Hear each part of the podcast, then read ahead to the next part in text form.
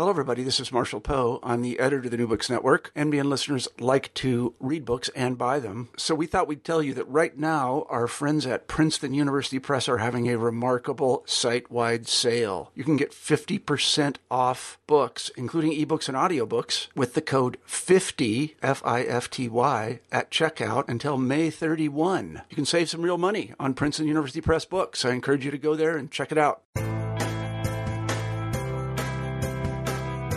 Welcome to New Books and Film.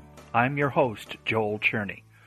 Today I'll be speaking with Mick Broderick, author of the book Reconstructing Strangelove Inside Stanley Kubrick's Nightmare Comedy, published in 2016 by Wallflower Press. Mick has written extensively on the issues of atomic warfare and media, giving him a unique perspective on Kubrick's most outrageous film. Welcome to Mick Broderick. Hi, Mick. I'm glad to speak with you. Hey, thanks for having me on your program. My historical studies also included the Cold War, so I found your book to be fascinating for a variety of reasons.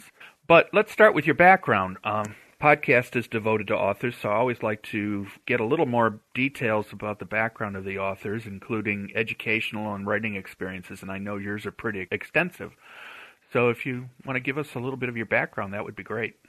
Sure. Um, well, I was born in Melbourne, Australia in 1959, and that was the year that Stanley Kramer brought Hollywood to town uh, to film on the beach. So, in, in some kind of bizarre way, in my uh, cultural DNA, growing up in Melbourne as a kid, I'd always heard about this film that was made uh, when I was a when I was really an infant uh, about the end of the world.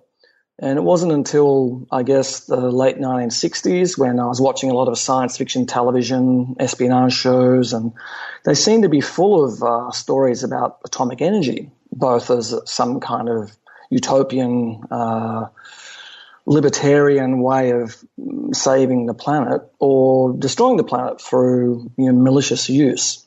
And uh, in that kind of dichotomy, there was a range of uh, stories you know, from all around the world. Australia in those days, we had very limited uh, local domestic television production, so we imported a lot of American, British, and in some cases Japanese and French programming.